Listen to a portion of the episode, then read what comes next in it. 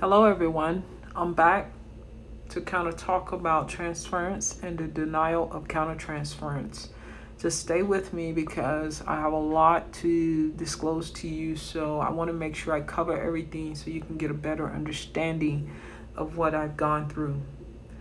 Um, my first session went very well. And, you know, I left there with plenty of homework. My therapist later emailed me a cognitive processing therapy book handout which consisted of all the homework I was to complete in my future. An additional assignment was to write a one page statement as to why my most distressing traumatic event occurred. Now that I think about it, that was a kind of a silly question or statement to write about because I don't know. I don't really know why it happened. You know, was he at fault? Was I at fault? Why did it happen? Know, in my head, I think it happened because my crazy military superior was a predator. I was a new soldier, having been in the military only nine months, and he knew my mind was conditioned to obey authority. I mean, that's what they teach us in basic training and advanced individual training. I joined the Army in September of 1991, right out of college. My basic training and my advanced individual training was at Fort Jackson, South Carolina. I graduated from my training in April of 1992, and my next and permanent duty assignment was Fort Clayton, Panama.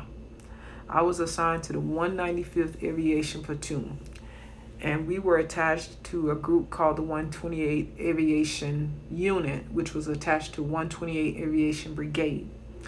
And one of the most craziest things that I experienced was that I was the only female assigned to this particular platoon.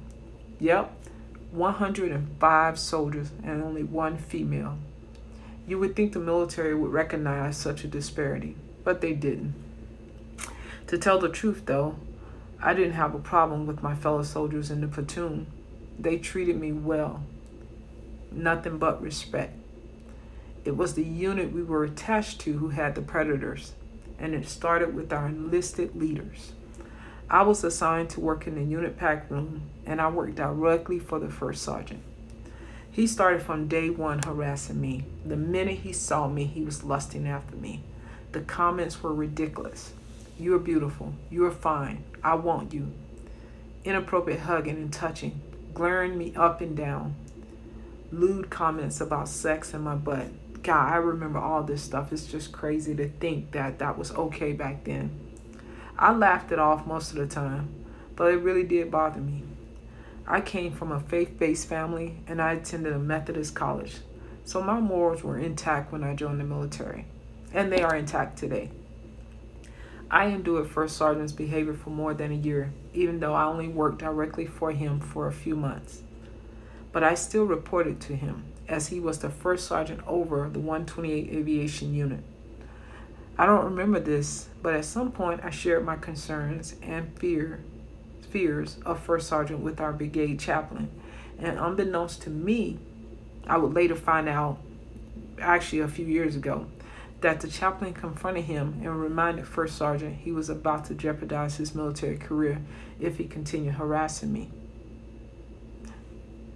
The harassment by him stopped, and I continued to respect First Sergeant as one of my leaders. But it didn't stop. The harassment didn't just stop with him. I mean, thank goodness he had the, you know, he was cognitive enough to make a decision to leave me alone, and I appreciate him for that. And no hard feelings. I moved on in my life from him.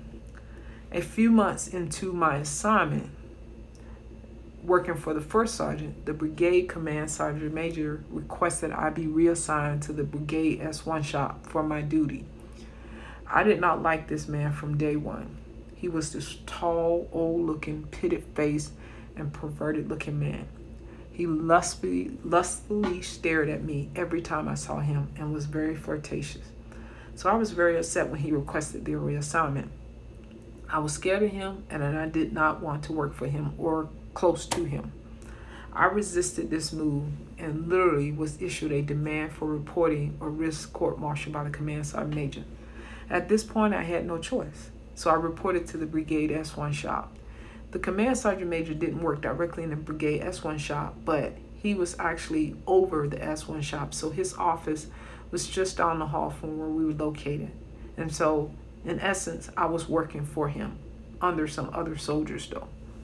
The soldiers I worked directly with were great. We worked very well together, and I immediately developed a trust with all of them. But one person in particular I trusted a little more was our chief warrant officer.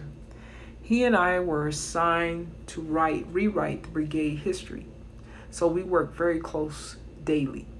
I trusted CW, so I told him about Command Sergeant Major harassment of me and how scared I was of him. So CW did his best to intervene anytime Command Sergeant Major came around. Staying late, just always keeping a presence if Command Sergeant Major was anywhere close to me. He tried his best to do that as much as possible. But there were times he could not always be my protector. And it was on one of those occasions that Command Sergeant Major assaulted me. Command Sergeant Major requested I stay late one evening to work on an assignment. It was to my amazement, Command Sergeant Major um, was standing in a breezeway as I came out of the restroom. It was late in the evening, almost dark. Um, everyone else had gone home, and he was standing in the breezeway because the restrooms were outside of the building. As I came out of the restroom, um, he was standing directly in front of me, straddling the walkway back to the office. I smiled as I attempted to walk by. Command Sergeant Major stopped me and held his hands out to indicate he wanted a hug. I was not going to hug this man, so I attempted to run by, and he grabbed me and fondled my breast. I fought him off quickly and went back to my office space. I was upset and I thought it was over. But that thought was too good to be true. Command Sergeant Major office was on the opposite side of the commander's office, but the commander's office had a door that connected directly to where I was located. As I sat there, sat there, calming myself down and trying to refocus on work, I hear the commander's door open, and Command Sergeant Major was standing there. He and I were the only two left in the building. He motioned for me to come towards him, and as I walked in the office, he grabbed my hand and led me over to the brown or wine leather sofa. I don't remember the exact color, but I know it was brown or either wine. Thinking more wine. I was numb as he pushed me down further into the sofa and straddled me. He started kissing and roughly touching me all over. He forced himself on me. I felt gross during and afterwards. I got up and I walked out of the building in shock. And I immediately took a shower to wash him off of me. I can see his pitted, pitted face as I write this. And the memories of those days of harassment and the day of the assault will haunt me forever. And I guess this is how my most stressing event occurred. And the why is because he was a predator and a man in a position of authority who could get away with it. I carried this pain in secret for many years, and going to therapy was my biggest step towards releasing it. The assault compromised my beliefs about safety, trust, power, control, esteem, intimacy. It affected my entire life in so many ways. But remember, I just made a big decision. I'm going to ter- therapy to get help, and this man is going to help me with all these compromises that I made in life. And he's going to make me a better person. He's going to heal some of those wounds that I didn't think could be healed. I'm excited about working on this therapeutic. I, I don't know if I say environment alliance or how I say it, but I'm excited. I was excited about working on myself. And I look forward to completing all the assignments and going to therapy and talking about all the issues that I had never been able to talk about that's it for today. So stay with me for tomorrow and I'll come back with some additional information. I appreciate you listening.